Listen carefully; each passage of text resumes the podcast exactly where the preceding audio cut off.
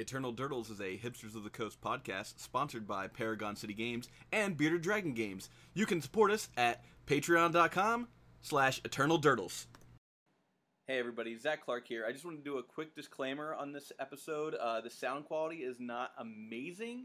Um, however, I think that Tom offers a lot of really great advice about the deck and about how to play against the deck uh, that we're talking about this week. Uh, so I did just want to give everyone a heads up about uh, a little bit of a issue with the sound quality. However, I did try my best to sort of uh, fix that. I know that's been an issue in the past. Um, and that, with that said, uh, thank you for listening, and um, we appreciate it. Now on to the cast. Here we go.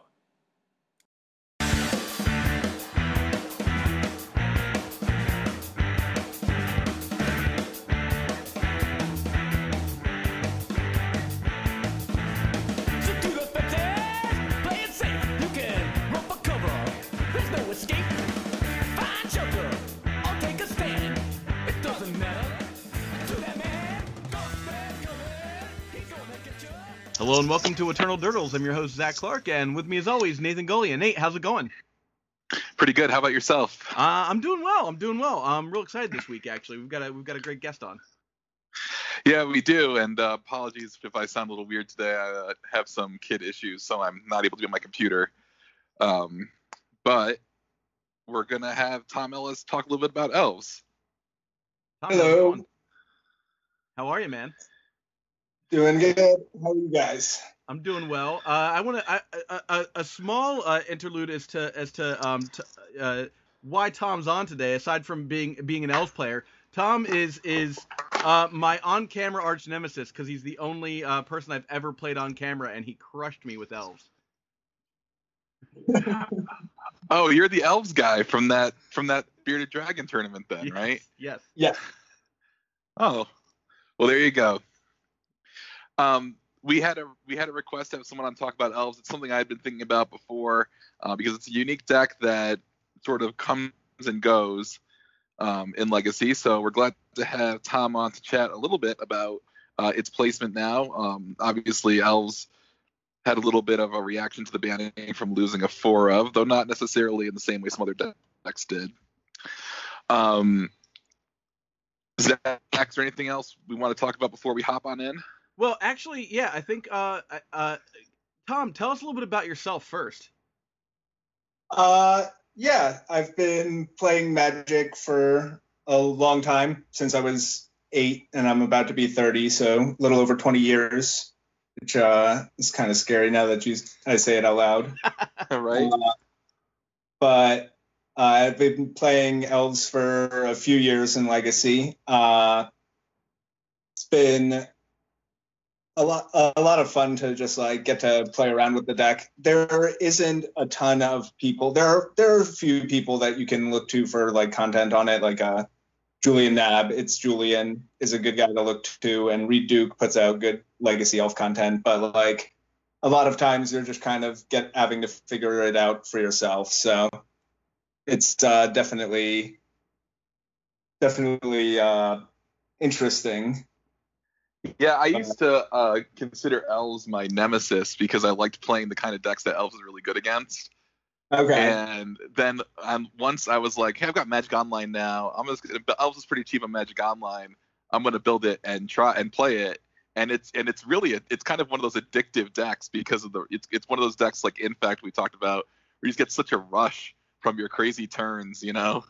Yeah, it's it's. I've definitely had to count my library to make sure I could do what I needed to do without decking myself to glimpse of nature. So I mean, I played it for maybe two months, three months fairly regularly, and I still think I have the most elf screenshots that I like screenshotted and sent people like, look what I did on turn two. Like he's at negative Yeah. 96. uh, the uh, last night I was at a Legacy Weekly, uh, and I got to uh, attack with a an animated Gaea's Cradle and a Craterhoof Behemoth for 30 damage on turn four. So Ooh, that sounds Ooh. good. That's pretty nice. Yeah. yeah, man. So it's funny. uh, You're thir- you said you're 30, you've been playing since you were eight. So I'm 35, I've been playing since I was about 12 or 13. So Yeah, Okay. it's scary to say it out loud. Yeah, Zach, how old are you? I am 37 and I've been playing since I was 13. So there you go. so yeah, I've got 24 years in right now. 24 years. yeah. Uh, Tom, let's start with the, I guess the big question is like when Deathrite Shaman got banned, I don't think a lot of people were thinking about Elves as a deck that really hurt from it. What did you think? You know, I mean, it had to, you had to know it was coming and probably been thinking about it a little bit. Um, was your idea, what was your, some of your ideas when the card finally did get the axe that I'm, I need to replace the mana acceleration, I need to replace the grindy value? Like, what were you sort of thinking about? um, when when the when the banning happened. Well, so there's there's no singular card that can really replace Deathrite Shaman because it was like three cards in one. Yeah, Uh, but the the biggest thing that you you miss from Death Deathrite Shaman is the grindy value that it gives you because you know you know if you fail to you know enact your combo you can't glimpse off you can count on Death Deathrite Shaman plus like Quirion Ranger to sort of machine gun your opponent down in the mid to late game. Um, your chip damage became a lot more meaningful because you could use Death Deathrite Shaman to get those final few points through. Uh, so what you can replace though is the mana. So you mostly want to just shift to rather than being a deck that you're looking to potentially be in the mid game, you just want to go fast game one. hmm So I think uh, the cards that I replaced the Deathrite Shamans uh, with were the fourth Heritage Druid, a second Birchlore, and two more one mana mana elves. I appreciate that you've diversified your uh, your uh, mana dorks here in in that uh, the list that you, you've uh, you've shared with us has has Llanowar, Fyndhorn, Fyndhorn uh, elves, and Elvish Mystic. Yeah, it's, there's really no reason to play uh, multiples of one. You just like can randomly get caught with silly things like uh like Cabal Therapy flashbacks that Sure. they see. Oh, you have two of that, two of that elf. You could also sideboard into gifts ungiven. So, Oh, um, yeah. so so yeah, it, yeah, going faster seemed to be what you had to key on, and that really just comes down to replacing the mana value. I'm sort of surprised. I mean, I always felt like Heritage Druid was the best card in the deck. Um, it's the most broken card in the deck, maybe, just in terms of like it coming. It it, it doesn't have to untap for uh for like you know essentially a Lotus. um, so it, it is know, the best card in uh, in in the spots that it's you know where you're going off. It is certainly the the number one card you uh, you want to have just to be able to keep generating mana to keep going. But at the same time, it's also a card you don't necessarily need to draw two of, and because you have Green Sun Zenith, you're you're comfortable. Like on its own, it's probably one of the weakest elves. So being able to find it when you're going off with Green Sun Zenith or just, you know, draw one and not have to worry about drawing multiples. yeah, I was fine playing three, but now you just kind of want to be trying to combo off as quickly as possible. yeah. yeah. Um, I guess uh, so. A, a, a really good thing to do uh, because we've never featured elves is actually talk about the deck as as though I've never played it before because I've never played elves before. I actually find that uh, I tend to have no idea how to play against the deck because I've never played the deck itself. So, uh, Tom, could you tell us, you know, uh, what what are the important uh, touchstones of this deck? First, this message from Phil. Let me tell you something, brother. If you're digging this podcast, you got to go over to patreon.com slash eternal durdles and become a patron right now. Oh, yeah. Um, so one of your main uh, things is uh, Green Sun Zenith. Uh, that's like a card that you can never cut. Um, four of it's mana accelerant and tutor toolbox all in one. Um, casting Green Sun Zenith for a Dryad Arbor on turn one is really like one of the best turn one plays you can make with the deck. Um, the natural orders uh, card that like that's the card that people are taught like, oh, that's the one you need to be afraid of. Um, but it's only uh, only a three of because a lot of times you can't necessarily give up that many resources. Yeah, I guess you probably wouldn't want to ever cast a second one or have a second one in your hand with, with natural order, right? Yeah, sometimes you want to draw the second one, but only like if the game goes long. So, um, I, what, once you realize you can Green Sun Zenith for Craterhoof Behemoth on any on, on most combo turns, like that's the that's the thing though. Like like natural orders, like your short shortcut to Craterhoof. Excuse me, but um, but you know most of the times you can just Zenith for it. yeah, or or you yeah you just hard cast it too. Um, or sometimes you know I've I've had turns where I'm just set up like to do both. Like I'll Zenith for it, and if they counter it, I'll just natural order with the floating mana. yep, makes a lot of mana. Um, the the key uh, to your combo is mostly well obviously glimpse of nature. That's the that's the engine. Whenever you cast a creature you get to draw a card. Um, but in terms of generating mana you have your nettle sentinels and your heritage druids. Um, it's very similar to you know the modern version of elves even though the two decks function very differently um, one of your other engines is you have Wirewood Symbiote and Elvish Visionary. Uh, this is like a big. This is sort of your uh, mid-game strategy. You know, they had the counter spell or the discard spell to take your your combo piece, and now you've just got to sort of rebuild from there. But uh, Wirewood Symbiote plus Visionary just keeps the cards flowing. Um, It also creates a pretty uh pretty nice blocker situation too. You any any creature that doesn't have trample, it pretty much just just stonewalls. Oh no, no, uh, no one was happier than I was to see that people were playing Death Shadow decks in Legacy with. It's uh, yeah, elves. I feel like is very good against what they're doing because even once they get their life total low, they've got you know one or two big creatures, and I can just swarm around them. So Yeah, I haven't played the matchup yet, but now that you mentioned it, it does seem pretty bad. I mean, you're putting a life total so low they could just attack. oh yeah, that's why you need that You're dead. berserk man. So you need the berserk, yeah. um, that's that's the Death Shadow's version of uh of natural order. Um, what about some of the? What do you think are the key creatures? You mentioned Wirewood Symbiote and Elvish Visionary, um, and I mentioned Heritage Druid a minute ago, and I sort of I always thought of like if you're thought seizing an Elves player, I, that's what's what's the descending order you should take the creatures. I always start with Wirewood, then go to Heritage. Um, you know, but I was Wirewood- wondering if Wirewood is uh, generally a very good choice. Uh, just the it's basically you know a flag bearer. Uh, you can't really get rid of my other elves until you get rid of the Wirewood. Um, Quirion Ranger is another big one. That one often gets, uh, I feel like, underestimated as to how much it can do.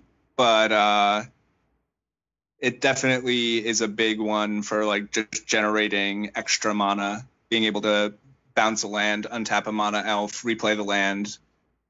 Um,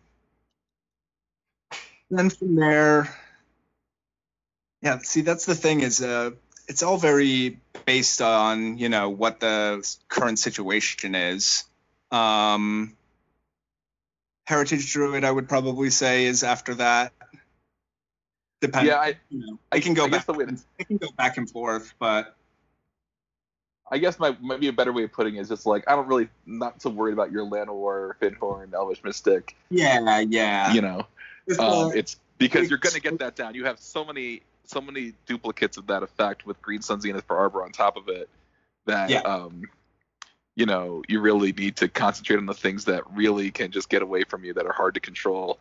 I think Mm-hmm. Wirewood is the most dangerous creature, just you know because of the bouncing of Elvish Visionary, but also bouncing stuff in glimpse chains is Yeah. you know really good. Yeah, it's, uh, it's definitely definitely a big part of like what can help keep you going. Uh, you get that just that extra extra draw out of out of your glimpse, and that can be the difference between being able to go off fully or or fizzling for that turn and having to wait a turn to to finish. Um, I feel like most of the time, if you're casting a discard spell against elves, you're going to take one of their non-creature cards. Those are all really the most important cards in the deck, even though your deck is full of creatures. Um, yeah, Green Sun Zenith, Natural Order, Glimpse of Nature. That's that's actually a much harder question. I feel like is uh, which do you take when I have both Glimpse of Nature and Natural Order? Mhm. And I guess that just depends on the makeup of, of your hand and what you're doing. Yeah. Well, I mean, uh, yeah, and I think there's there's sorry, yeah, you go ahead. no, no, go on. There are plenty of elves hands that don't have one of those non-creature spells in them. Yeah. You know, um, and you know, you might say like, well, I have no way. I have a force of will, but I have no way to stop them from generating value off of a creature. So I might want to Yeah. take a creature. You know, natural order. You might almost want to bait them into casting by strangling them on creatures. Um, you know, because it's it's more impactful if they're down if they don't have as many creatures on the board. Um, But yeah, glimpse is public enemy number one. Yeah. So, uh, in you know, in terms of uh, uh, the the meta right now, uh, and I've I've got the I've got the meta up here in the screen I'm sharing with you guys. Um, you know, we've we've touched on Death Shadow and how how that's a pretty nice matchup for you because you can just infinitely block their their Death Shadow turn after turn. Um, but how does how does a deck like this match up to uh, like Grixis Control or or, or Death and Taxes or, or other combo decks? Uh, so Death and Taxes is by far one of your best matchups. The ways they try to interact uh, with stuff does not uh, really line up with what you are doing. So, so Death and Taxes is one of one of your best matchups. So that's actually something good that's come out of this is people are playing more Death and Taxes decks. I guess that Um, makes sense because you're you're basically a creature deck that that plays unfairly, and they have a lot of stuff that can stifle mana and whatnot. But you don't have problems with them stifling your mana. You have plenty of mana to deal with. Yeah. So yeah, oh, I had to cast my glimpse of nature for two mana. That- Mhm. It's a shame. Yeah, whatever. Yeah. Um, Grixis control. Grixis control is a bit tougher than say like the Grixis Delver decks. A lot of times they have a bit more uh, board control that can target multiple creatures. Um, it's you know they they have uh, they have more sweepers I would say than the typical Grixis uh, Delver deck, for example. Um, I, I would say that. Oh, sorry. Go ahead. overall, generally, I find that I can do pretty well against the just like the various Grixis decks. Um, you just have to, you know, play smart and not not throw things away. What about a Uh, deck uh, like uh, Storm or, or Sneak and Show? How how do you fare against those decks? The Storm and Sneak and Show are two of the uh, worst matchups for the deck. Uh, you have a lot of things you can do post board to try to attack them, but uh, game one you're just trying to go go faster uh, or as fast as you possibly can and just win the game before they can go off, which against Storm is very unlikely. Little more likely against Sneak and Show at least. Yeah, with Storm, it's like it's also you you'll put something like Cabal Therapy in your board, but there's always the question of like, am I am I gonna dilute my combo to play these, or do I just want to like jam, you know, like and Yeah. hope to get an awesome hand? It's it's a tough it's a tough situation. yeah you just have to learn like what the what you're trying to do you just have to have a clear strategy and you have to you know make sure your sideboarding reflects that like against matchups like storm or sneak and show where i have to board out a large number of cards a lot of times some of those are going to be glimpse of nature because i am making them worse by boarding in all these discard spells and sense. reactive Yeah, definitely. Um, you, I just wanted to get back to Grixis for a second. I think the difference between the Grixis control deck and the Grixis Delver deck would be that Grixis Delver is going to be playing four Daze, some amount of possibly Spell Pierce, which are just not good cards against elves, right? Yeah, like Baleful Strix is can get it, but Yeah, I, I just feel like Baleful Strix and like the the the, com- the Converse and the Grixis control deck will have like Baleful Strix or um, you know, some more dirtily cards, but like at least they still have access to that like, you know, bolt your thing, him you, snap bolt, Yeah. counter yeah. next spell, you know, and you're then you're drawing Yeah. off the top and you and then you draw three Gaea's Cradles in a row. That's how it always works. But like draw draw nine hundred dollars with a card and none of it matters. no. Yeah. Um, but yeah, I, and that's I think that would be the difference. But I think that you know it, it's what really comes down to the elves play how the draws line up in those matchups because post board they're gonna have toxic deluge and, and all that stuff. But as a as an elves player once told me, when you play elves, you get used to having your board wiped. Yeah. I mean, you know, you learn to expect it and to be able to figure out how you're going to recover from it. I mean, I played for long enough when Miracles was the best deck to, you know, accept that sometimes your board's going away. Um, and you got to figure out what you're going to do about it.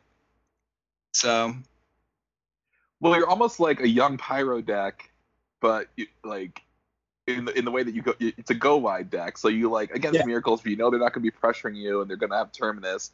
You just you know play a Nettle Sentinel, play a you know Dryad Arbor, three three three terminus. Okay, play a couple more things, draw a few more cards off a glimpse. You Yeah. know, four four. Yeah, You, know, yeah. just using glimpse to just keep your hand full, not worrying about going full combo. Yeah. Um, I guess the, the, the problem, I guess, would be then when they like flip an entreat or something like that. But I think I find that matchup to be a lot more. Flipping and treat was good. It was it was very scary, but now, uh, that, now that they can't lock you out with countertop and and trigger terminus as easily, um, I find it to be much more back and forth of a matchup. yeah, I I mean I've always felt like that matchup was pretty uh pretty 50-50 if you if you played it right. Um, you just had to not. It, you could still kind of tell when they were setting up terminus and you know you weren't trying to necessarily uh, attack them for a million at every turn just like a few points of damage would be would be good enough most of the time but top counterbalance was certainly the frustrating thing to get through with them Now, I'm not positive if uh, if we did, and, and Nate's got a much better memory than I do for this sort of thing. But I think that we went to three games, and I can tell you that Rug Delver uh, gets crushed by by elves uh, overall. Most almost 90% of the time, I feel like it's the worst case scenario for me to be matched up against an elves player. Uh, Delver in general is a positive matchup for elves. There are Delver players who I've talked to who think differently, but uh, They they are incorrect. but I I've played a lot of, against a lot of Delver, uh, and you know the the matchup just feels positive. Obviously, they have draws that can defeat you, usually involving a turn one Delver. Yeah. because then you know the race is on from there. But um, this is a it's funny because I actually feel like uh, Deathrite Shaman being banned probably hurt Grixis Delver in the matchup more than it hurt Elves to lose it, just because um, their one-two body was like really good at just kind of uh, not make like making me unable to attack Yeah. on the ground and get my chip damage and race them. The Goblin Lackey Uh, problem. Yeah, exactly. Um, and my Deathrites often would just uh, outpace theirs anyway because of Quirion Ranger and Wirewood Symbiote being able to untap it. Our match So- was one of the reasons why I switched up to uh from from Tarmogoyf's to Hooting Mandrills because I was like, at least I can get through some chip damage that way. Yeah, yeah, Yeah. 'Cause Otherwise, it's just kind of like a, a big wall. Yeah. Um, you know, when when Deathrite Shaman was a thing and the format was slower because of it, uh, I did play you know Nissa Vital Force in the main deck. Oh, That I remember. was, uh, yeah, that's a, That was that, That's that, that that particular like series of plays that you did. Uh, ha- like had me a true believer for Nissa, Nissa Vital Force in the main deck after watching you just like slam it down, untap your cradle, play like four more things, like go off. I was like, whoa, this is insane. yeah, and then you untap your cradle with Quirion Ranger Wirewood Symbiote. Oh yeah, it was ridiculous. Oh, that's so gross. I don't think I ever Yeah. got to do anything fun like that. that's the Um, thing about elves. Like you could, you know, it's funny you mentioned like, well, I've talked to some Delver players who think otherwise. Elves is tricky to play. Its opening hands are tricky to evaluate, and its opening hand value or its opening hand composition is there's a bigger delta between the good and bad hands. Yeah, and you can be, play Delver and play against elves, you know, four, four matches in a row and feel like it's a cakewalk, but your opponent probably like drew like a couple of those like Dryad Arbor, Dryad Arbor, Elvish Visionary, you know, starting Yeah, hands. multiply because your only lands a cradle and your seven and your six. Yeah. Sometimes you like you know those those things happen, but uh so when do you, given that, when do you think elves is a favorable as a favorable deck? Because it does see there are times you play it and you're like, why do I ever play another deck? This deck is really dumb, you know. But like, what kind of metagame is conducive to elves?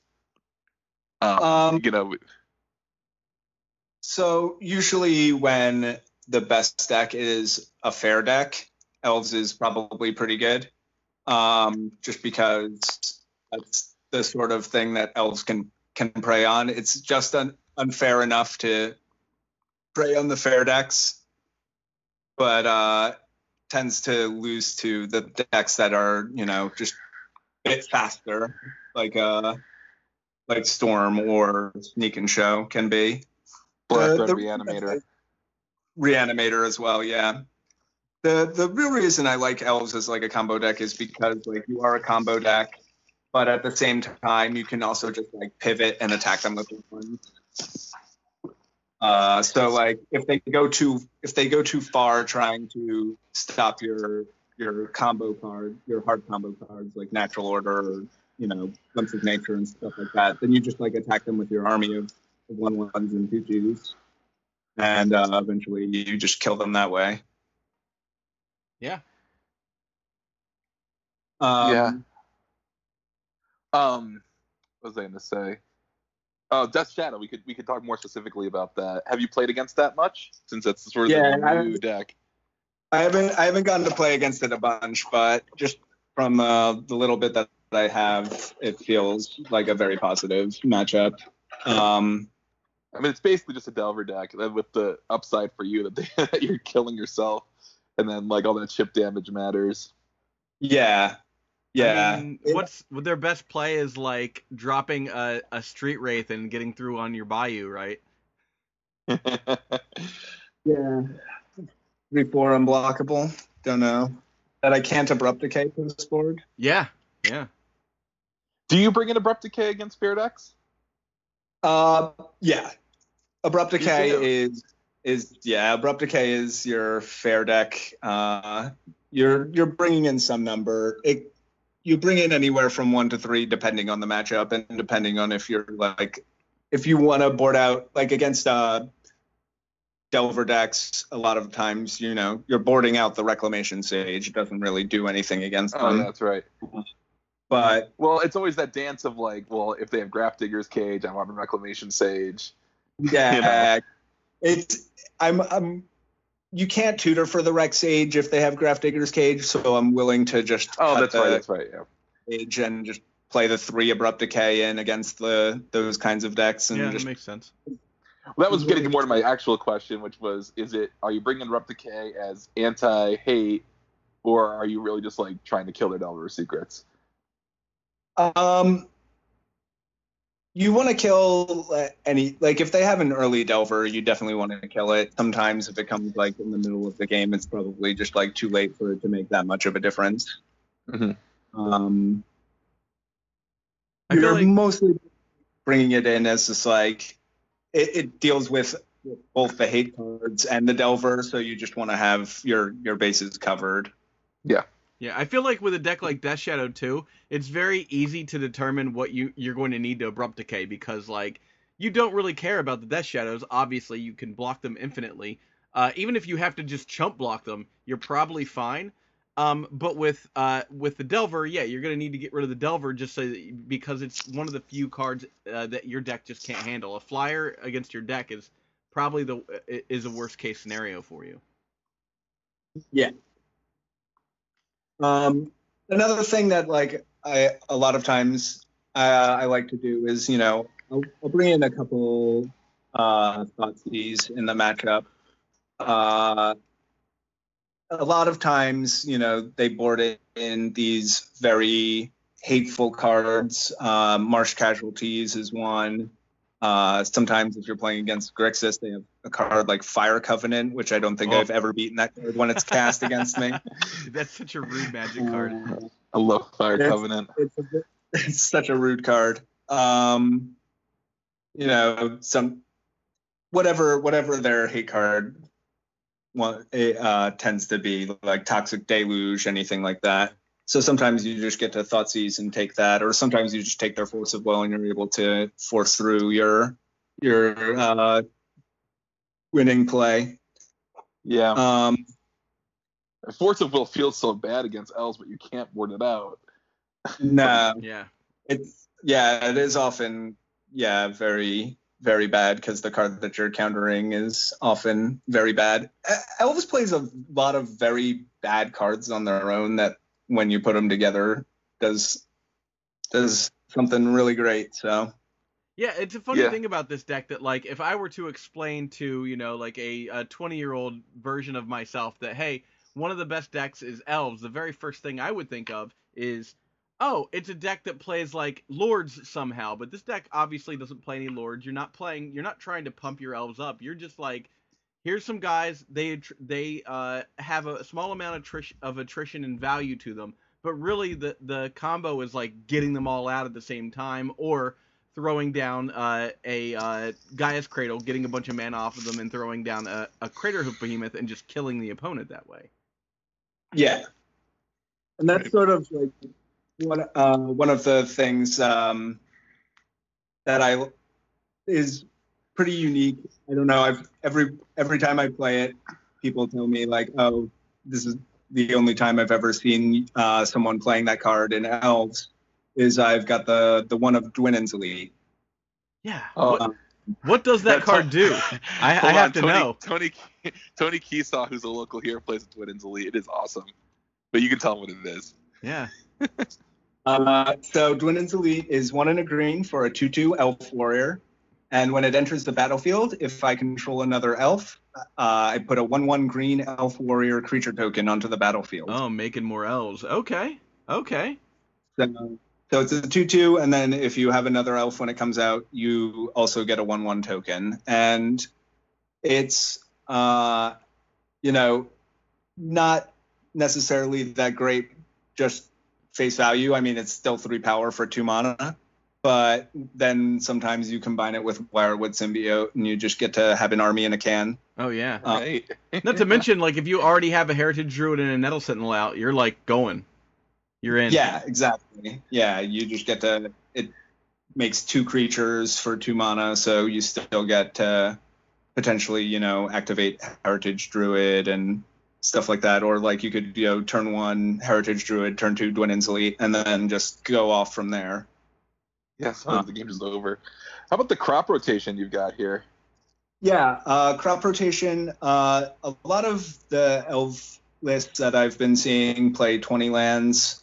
Um, I always feel like when I play 20, I draw too many lands, and that's like one of the ways that this deck dies is when it stops drawing action. Uh, so crop rotation is sort of that 20th land slot in a lot of other lists that I've seen. Um, and it also is another card that can add explosiveness to your draws because even if you've made your land drop that turn, uh, you can then crop rotation. And if you, you know, sacrifice, if your land drop was a cradle or whatever, you can sack your cradle, go find another cradle, or just find a find your cradle and be able to you know, get over that hump of critical mana that you need to keep going. Yeah, crop, Um, crop rotation is one of those cards that's well past. It, it is well past what we call the false cure test, but you almost never want to let that card resolve. Like anytime, never. anytime someone casts a crop rotation, you're like, I don't, I'm not even positive what you're doing, but it's, I know it's terrible. yeah, like I've, I've also had a situation where like I cast crop rotation, and uh, my opponent had like a counter spell in their hand, and they just uh, they decided not to counter the crop rotation, and then I was able to go get Cavern of Souls, name Beast, and then hardcast Craterhoof. Woof. I was gonna say you can get your Cavern of Souls, but it doesn't work under Chalice. But yeah, just if you got a hard cast your Craterhoof, yeah, there's your answer, right? Yep. Um. So and then you like the Pendelhaven is also uh, a good crop rotation target. Uh, just helps you, you know, battle, get extra damage in. Sometimes you get to protect yourself against cards like Grim Lava Lavamancer or Jitte. Um, yeah, one of my many elf screenshots is a guy. The other guy, the guy across the table has like a bunch of chalices and trinispheres out, and I've got a Pendelhaven and a Giant Arbor, and I'm just attacking for two a turn, and he kept drawing more trinispheres. Nice. yeah when when you when you beat people through like that sort of that sort of hateful uh those sorts of hateful cards like it's it just feels really good i've had opponents go turn one uh like city chalice on one uh and i can just oh, okay fetch land go then he went uh Chrome Mox cast trinisphere and I just went fetch land go. He missed his uh, he missed the land drop, uh, so he could just pass back. And then on my uh, end of his turn, I cracked both my fetches, found both my Dryad Arbors, uh, drew, played Gaea's Cradle, and cast Green Sun Zenith for three. Uh, found my Reclamation Sage and was able to then kill his Chrome Mox, so he could no longer cast any spells. Yeah. yeah, time to draw three lands, buddy. Yeah. Yeah. Yeah. So Elves has some Elves has some fun plays. It's it is still like a nemesis deck sometimes with playing Death Shadow or whatever other weird decks, but like I do like playing it when I get the chance. I might play it Elves- tonight now. Elves is never going to be the best deck in Legacy. Like I've got no disillusions about that. Uh, it's always going to be like maybe like the fourth or fifth best deck. It's it's always a. I feel like if you commit to learning how to play the deck, it's always going to be able to do well for you. Um, one of the advantages of it is that uh, a lot of the interactions are very unique to the deck. So uh, a lot of times people aren't very familiar with you know how your cards are interacting, so they are not necessarily sure what to target with their discard or their removal. That's how the Um, deck gets me. Uh, I, you know, I, I'll, I'll think about okay, well, if I want to target the Wirewood symbiote, and then I need to, okay, I need to get Nettle Sentinel off the board, and it's like, oh man, you untapped a thing, and then like cast another guy, or like, it, it just uh, there's uh, the deck has so many like combat tricks that it can pull off by itself, and and like removal switches, and uh, you know, I often feel like even killing the Wirewood symbiote like is not you know is not where you want to be most of the time because you're wasting your you're wasting your removal on a non-elf and then they're like okay well heritage druid and some more guys and glimpse of nature and thanks for not killing my elf you know like that kind of thing happens I almost had to name insect with engineered plague because Oh, of the double Wirewood symbiote board. That felt terrible. um, and then you know I lost to like I don't know a scavenging ooze. Yeah, it, it does force some decisions. Wirewood symbiote is like Mother Runes in that way, where you kind of have to kill it, but you spend so much time figuring out that you have to kill it or doing it, and then Well- everything else is so interchangeable. Uh, Well, and then you know Wirewood symbiote. Uh, last night I was uh, had a Wirewood symbiote and a couple other creatures out, and I cast a Visionary, and my Death Shadow opponent actually force of willed the Visionary because it's just like I, I don't know if I can win if he just Yeah. keeps Yeah. right, casting exactly, exactly. twice a turn or whatever. But Oh yeah, not only are you going to fog everything, but you're going to draw two cards a turn, yeah, exactly. and they're not drawing two cards a turn. So. Yeah. Um, Um, well, was Zach, Go on. I'm I gonna was say, gonna Zach, say you got anything there- else? Yeah. Uh, no, I mean, uh, one of the, one of the Okay. things I've noticed is that you've uh, in in your sideboard you have uh, uh, you you've moved to three Leyline of the Void, which I, I'm assuming weren't wasn't the case er, before because you had the you know the main deck Graveyard Hate of Deathrite Shaman. Is that is that something new? Uh, yeah, I was starting to move to Leyline uh, shortly before Deathrite got banned, uh, just because um, I really was exhausted of, of losing to the red black reanimator deck, Yeah. and I just wanted to play a card that just put it on the battlefield, doesn't care about Chancellor of the Annex, uh, and you know just like completely shuts their deck down un- unless they draw their wear tears. Another thing I've noticed is that there's in your 75 there's no Progenitus. Do you want to comment on on why there's no Progenitus? Uh, you can only draw that card so many times before you just uh, has all you can stands and you can't stands no more. That's fair. I definitely, I definitely, I feel that. I've, I, there's been plenty of times when I have that one of in my deck that I'm like, why do I keep drawing this damn thing? I play uh, Gisling Given a lot in, in Modern, and it's like I'll always open with like Unburial Rites and Elesh Norn in my hand. I'm just like, why? um, Uh, yeah, you got to play Smuggler's Copter to discard your Progenitus. Well, so uh, the card that I've had my eye on for like a sort of similar type creature uh, that's certainly a lot more castable is uh, Carnage Tyrant, the new dinosaur Oh, from yeah. Ixalan. Yep. Carnage Tyrant. Like Zach, have you have you ever seen a Carnage Tyrant? Uh, I have definitely played against a Carnage Tyrant in Standard and in Modern, but never had one cast against me in in Legacy. Um, I I mean, was that a seven six trample hexproof uncounterable? Yeah. for Jeez. And I feel like Um, that that's that's on the same level as like Progenitus because what pro, what you're saying with Progenitus is like I will eventually win, and wi- what you're saying with Carnage Tyrant is I will eventually win, but it's going to take one more turn, and also I can cast this card. Yeah, like it's very reasonable for you to just be able to cast that card if uh, if you draw it. Uh, Green Sun Zenith thing for it is also very reasonable.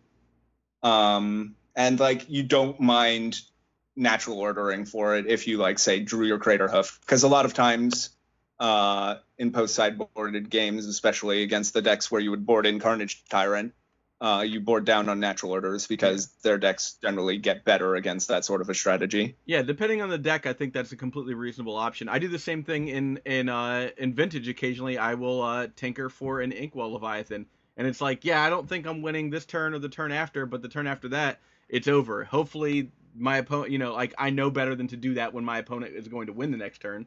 But uh, yeah, I think that if you do that in the right circumstance, Carnage Tyrant's a completely reasonable card. What what matchups do you like Carnage Tyrant for? Uh, so uh, I like it as a card that you could have uh, against Grixis control. Um, I like it. You could uh, basically any of like the blue black decks. I could see you playing it against Stoneblade just because like True Name doesn't really block it that well. Like they could block with two True Names and they still just take five, and then whatever other creatures you're attacking with. They've got two Um, true names out. You're either dead or you're way ahead.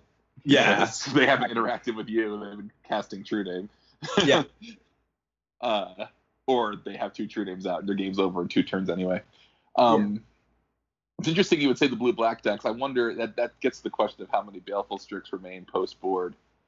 Um, Well, because even yeah. though they, they take six, but they still they get off the board. We'll, we'll hope uh, we'll hope not too many people listen to listen to Jonathan Zukanek about playing Baleful Strix in their Delver deck. I played it in the sideboard of my of Death Shadow the other day. It was really good. Cards down. Um, really. I mean, it also exist. depends on on which which blue black deck because if it's like shardless, a lot of times I'll just leave my Rec Sage against them because it kills uh, multiple different creatures in their deck. Right. Um, Um, Ruric, the other one you have is Ruric Thar, um, Yeah. which I which I like. I also like Dragonlord Atarka. You give that a shot, but I feel like Dragonlord Atarka is overkill against most of the decks where um, you would play it. Like you don't need it against Delver. It's just Yeah. sweet. Yeah. It's a, it's certainly a, a sweet sweet card. Um, Ruric Thar is a card I've like in the past I've ordered in against Delver, but at the end of the day, I feel like yeah, you don't really, you actually don't need to do that sort of thing against them. But uh, Ruric Thar is really for like the the heavy spell matchups, Sneak and Show, uh, Storm. Um, I've I'll board it in against lands too because if they don't have a glacial chasm, they have to you know find one soon, or they can't really go through with any of their engines, whether it's punishing fire or life in the loam. Yeah, that makes sense. Um, but uh, yeah, against the against the matchups where uh, you want to be boarding out, you know, some number of glimpses, and you know where natural order becomes like this is the fastest, most powerful thing I can do. So that's that's the angle we're taking. Um, so Ruric Thar just uh, really is a proactive thing that you can do against Storm, which I prefer to say like a Mindbreak Trap, just because if they just like duress you and take your Mindbreak Trap, then you then you're just dead. Yeah. Yeah, I mean, it's one of those interesting situations for Storm on the other side as well because you you're you're really fading when you're playing Storm. The turn one mana dork, turn two, you know something I don't know, maybe Cabal Therapy, another guy, and then turn Yeah. three Ruric Thar. So how many duresses do you keep in against a deck with you know 30 creatures? Yeah, exactly. but that's but that's that's the dance with Storm too. They could also just be like, well, I'll just boil this out and I'll do this faster stuff and then I'll win before they can get to turn three. So, um, yeah, and that's like another big uh big thing where like Leyline of the Void is like really good. A lot of times I find like I've played surgical and when you can supplement it with Deathrite Shaman, I feel like it's a lot better. Um because you're just a part of uh form is like keeping them from threshold, so Cabal Ritual is not really good. Yeah. Yep, Um, but a lot of times with surgical, I felt like you could surgical something and they would still just be able to win the game. Um, whereas like I, with Leyline, you know, they don't have access to anything in that graveyard that shuts off a whole avenue of combo that they that they play in their deck. Uh, and then I just have to worry about you know the cards in their hand. What do you think the card is the, the, the card out there that you least want to see played against you uh, when when you're playing this deck? Like out of the, out of the sideboard. Like if you see that card, you're like, oh no, no good. Uh, Fire Covenant is one. Um, it's probably just like the unbeatable card, just because it's an instant speed. So like they can just like wait for me to Craterhoof and then kill all of my stuff and my hoof in response. Well, Uh, yeah, yeah, yeah, that sounds that's terrible. that's a lot of life though. That, that is a lot of life, but it also probably means I'm out of gas. So Yeah, that's the that's you know. Um what uh, what else? Sideboard cards. Uh yeah that's like really the the most scary one. I've seen people have curse of death's hold. Oh, wow. Which is probably worse than engineered plague for me in my opinion Yeah, yeah, of Oh, course. it's I mean, if definitely you can cast it, if you can cast it, it's definitely worse. Yeah. that one nick Nic Fit uh has definitely gotten that one out against me I mean Nic Fit also has Pernicious Steed, which is Pernicious know. Steed is yeah, not a not. a I guess good one. engineer explosives is is not terrible against you, but it's not great because it doesn't hit everything, but it hits a lot of things. Yeah, well, it's more yeah, and it's it's like you can wipe their board, but they if they have a bunch of cards in their hand, they just have a board again. Yeah. Yeah. I mean that's uh if you if you suspect they have engineered explosives or like you saw it in the previous game, um some something that you can always do as well to help like mitigate what they can do with it is uh casting Birchlore Rangers as a morph. Uh that's always uh yeah, that, that that's happened to me. Wow. Got a sideboard. That's why you gotta have your break opens along with your uh, engineer plague. yeah. Um, Yep. Well, guys, I gotta. I have uh, some stuff I gotta get to. I don't know if you guys want to keep going, but no, yeah, no, this was this was great, man. Thank just Tom. an Thanks hour, so so, much, yeah. man. Yeah, yeah. Thanks so much for uh for for being on the cast with us this week, man. It's been it's been enlightening. I appreciate it. Thank you for having me. Yeah, man. Um, yeah, and I think that's that's pretty much it for the for the for the week. But we also have uh what one new Patreon uh we have what right? two new patrons. Two new. patrons. I do want to mention them. Uh, Matt Hackbird, who's been on the show. Thanks, Matt, Yeah, for getting awesome. around to that. And uh, Robert Jorgensen, who is uh, a contemporary of Matt's in Arizona and is a follower of the Paragon City game stream and a, a friend um, that I've made over the past few months. um, Awesome. Along with Matt. So thanks Thank to you those so guys much, fellas. for Yeah, coming on board. Awesome. Cool. Um, yeah. And uh, Tom, we'll get you a shirt. yes, yeah, we gotta get Tom a shirt.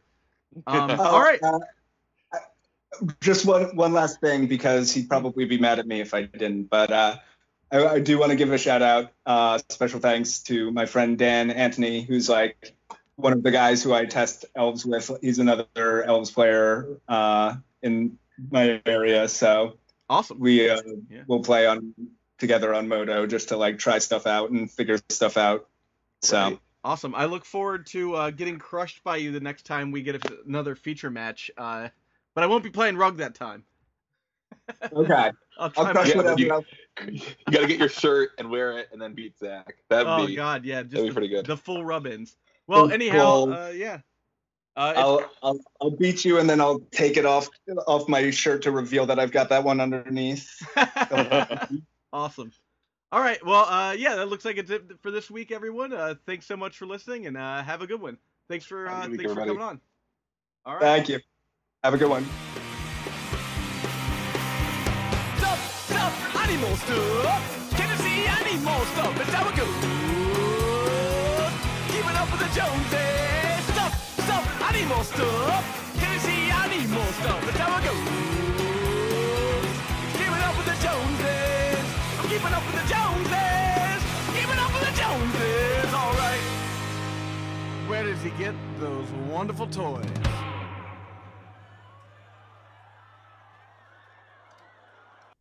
Eternal Durdles is supported by Audible.com.